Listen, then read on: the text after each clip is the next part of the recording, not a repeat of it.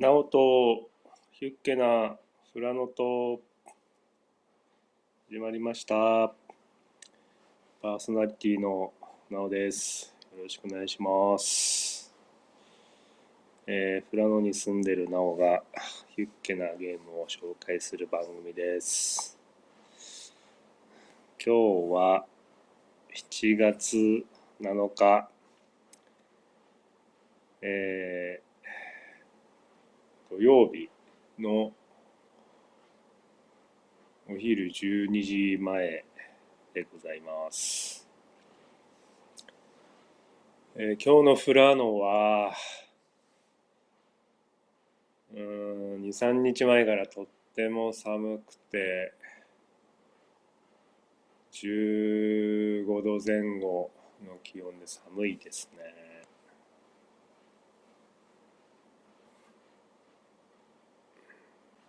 今が12度ぐらい。で、午後からまた明日まで雨の予報で、また雨の日が始まってしまいます。えー、近く、まあ、旭川とか、あとオホーツクの方とかはちょっと水害があったりしてますけどまあそういう雨の被害としては僕の方はあまだ起きてない感じですね。でもずっと雨が降ってるので全然畑に入れてない状況でございます。えー、っと、本日は、えー、新潟ボードゲーム機構その3ということで、6月10日の話をしようかなと思ってるんですけれども、一つその前に6月9日前回、6月9日の時の話をした時に、いろいろ訂正がございます。えー、っと、村上の方に行って海岸沿いを走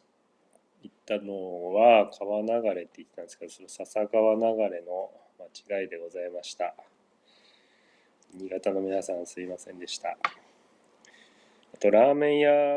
のことを一等庵って言ってたような気がするんですけど、一等屋の間違いでした。すいませんでした。一等庵は札幌のスープカレーのお店でした。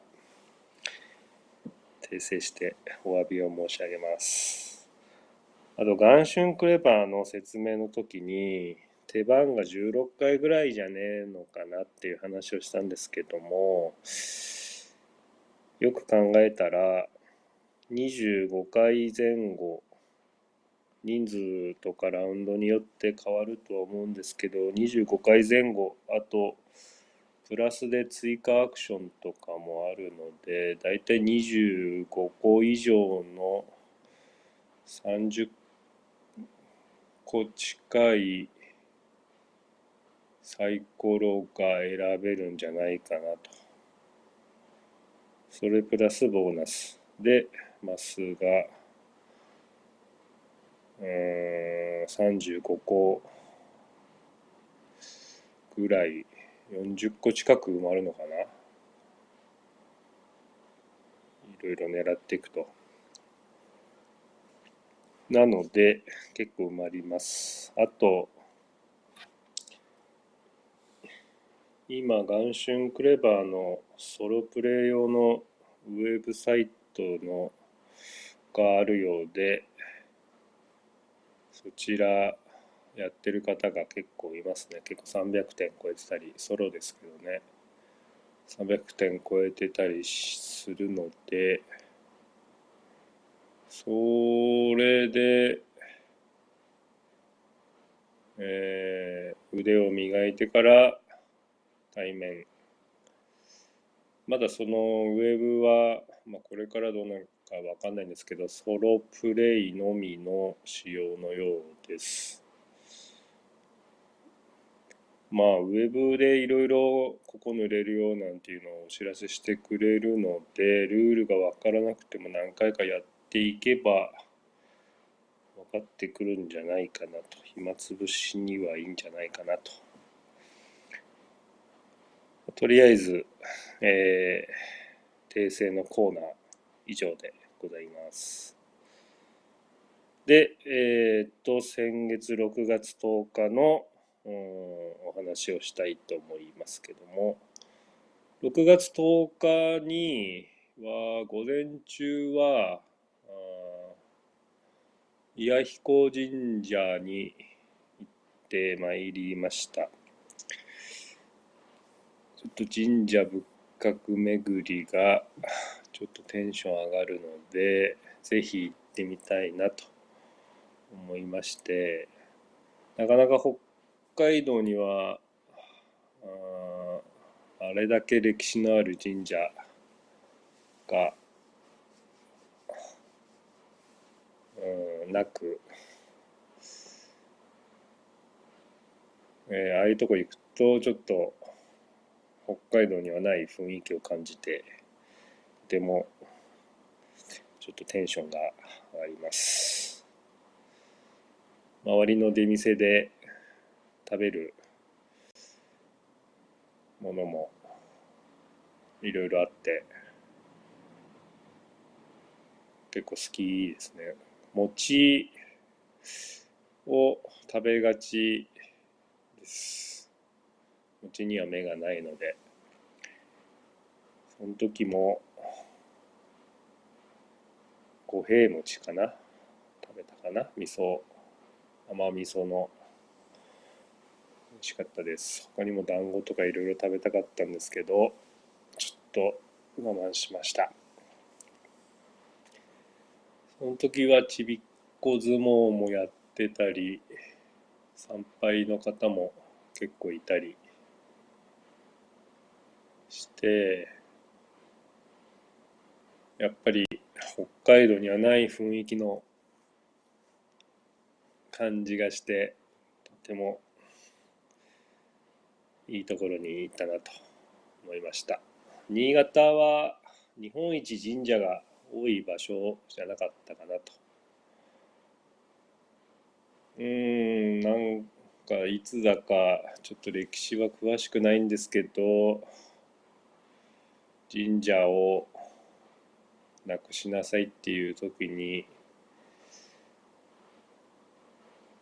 そのタイミングでなくさなくて今に至ってるようで他の地方ではいっぱいあった神社小さいのも含めていっぱいあった神社がなく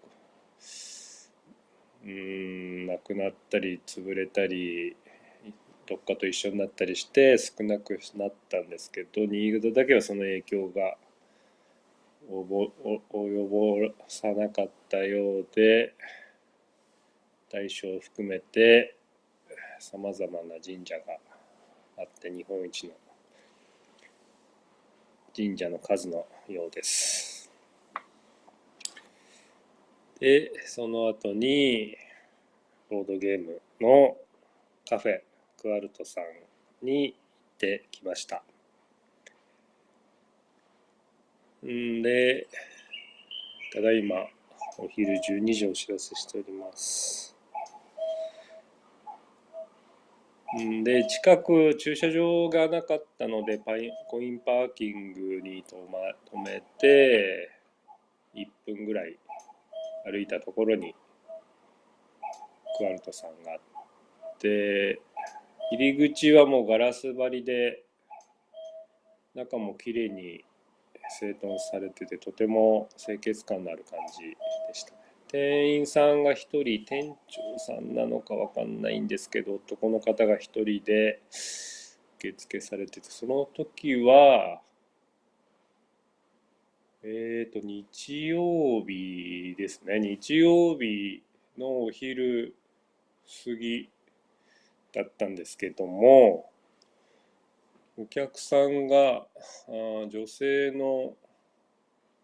方2名のお客さんが2組2名と2名と、あと常連っぽい方が1人いましたね。あと、僕が2人で行きまして、で、えー、そこの料金形態が、あ1時間、1時間いくら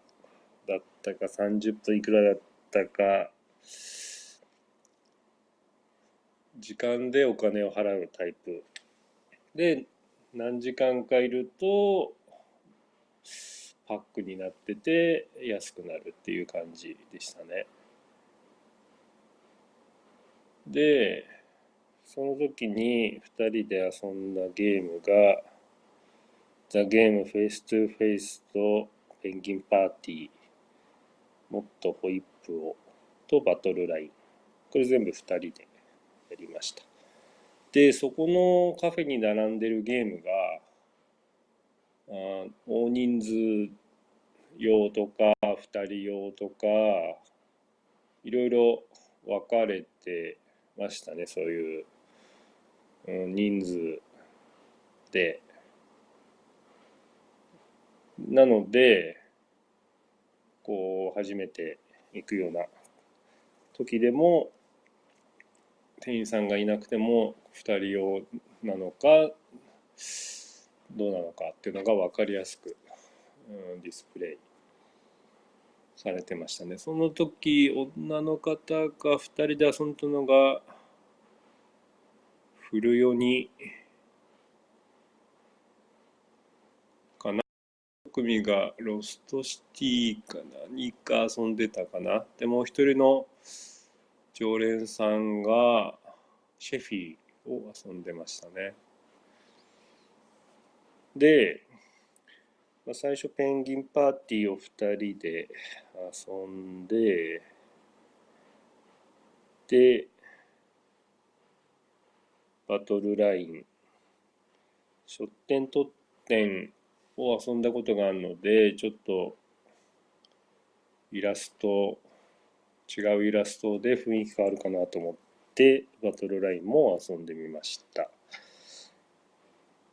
まあ、この2つはルールが簡単で、ザ・ゲーム、その後、ザ・ゲーム、フェイストゥフェイス。これはザ・ゲームの、うん、まあ、2から99かなまで、えー、並べていくっていうゲームの2人専用で対戦えー、っと、最初に出たザ・ゲームは協力ゲームなんですけど、このザ・ゲームフェイス2フェーズは2人対戦で、えー、っと、どちらかが手うん山札を早くなくした方の勝ちと。山札と手札かな。っていうゲームになりますね。でもっとホイップをもう2人でやりました。で、3人以上やる場合は、うんと、ケーキを分けるのを3等分ですけど、2人でやるときは4等分して、お互い2個ずつ取り合うという感じで進めていきますと。で、ピザ、ピザ、スライスニューヨークだったっけな。スライスピザニューヨーク。と覚えてないんですけど、ピザバージョンが最近出たのがあるんですけど、それもあったんですけど、まあ、もっとホイップの方がちょっと絵柄が可愛かったので、まあ、僕も持ってますけど、そっちをやりました。まあ、そっちの方がルールがシンプルっていうか、まあそうですね。ホイップと、あと、ケーキの柄しか書いてないので、そっちをやりました。で、えー、このザ・ゲームフェイス2フェイスは僕持ってなかったんで結構評判が良かったので一度遊んでみたいなと思って、えー、これはできてよかったですね。で、ザ・ゲームフェイストゥフェイスは、えっ、と、お互いに、えー、2から59のカードをそれぞれ持って、で、お互い、えっ、と、1から増えていくもの。えー、60から減っていくものの2列を作ると。で、そっちを出していって、なくした方なくした。で、出す、えっ、ー、と、ルールは、ザ・ゲームと同様同様で、2枚以上。手札から2枚以上出す。出さないといけない。で、えー、10違うかったら、また戻ってもいいというルールは変わらず、えっ、ー、と、一つ特徴なのが、一度だけ自分のターンに、一旦ごとに一度だけ相手のうんと列にカードを出してもいいと。で、相手の列に出すときは、相手が有利なように出さないといけない。なので、1からあ増えてる列には1に近づくような札を数字を出す。で60が減ってる時は60に近いような札を出すと。で、えーと、そうすることによって、えーと相手にメリットになることによって自分のメリットにもなるんですけど通常自分のところの列だけ2枚以上出した場合は手札は最大6枚なんですけど補充が2枚なんですけどもなので2枚以上出していくと手札がどんどん減っていって選択肢が狭まるっていうことがあるので相手の列にだ1枚だけ出すことによって6枚まで手札から手札で山札から手札を6枚まで補充しても良いというふうな、え、ルールになるのでで、えー、その相手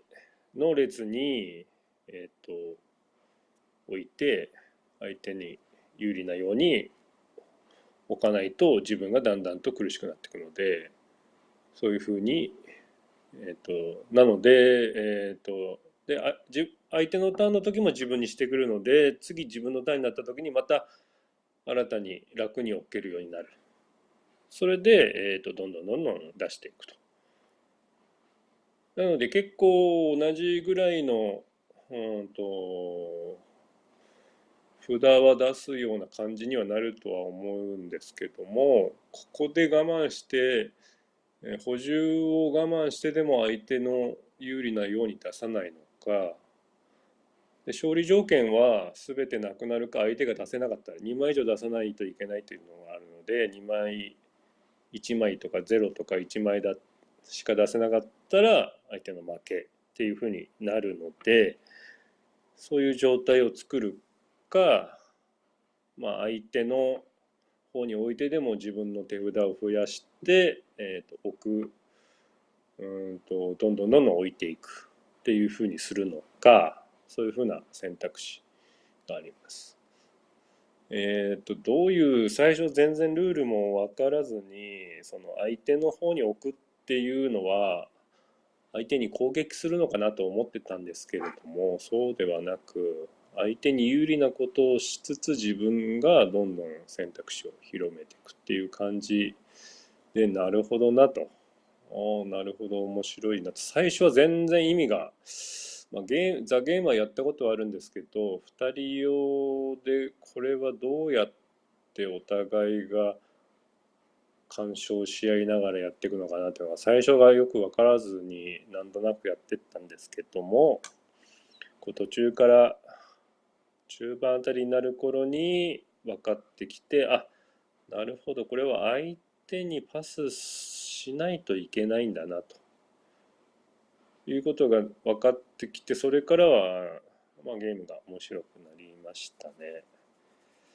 このザ・ゲームフェイス2フェイスは出回ってないですね。アークライトさん出さないんですかね。これ面白いかったです。2人用のザ・ゲーム。もし2人用で何か探してる方があれば、フェイス2フェイスもいいんじゃないかなと思います。えー、以上で、えー、新潟ボードゲーム機構全3回終わりました。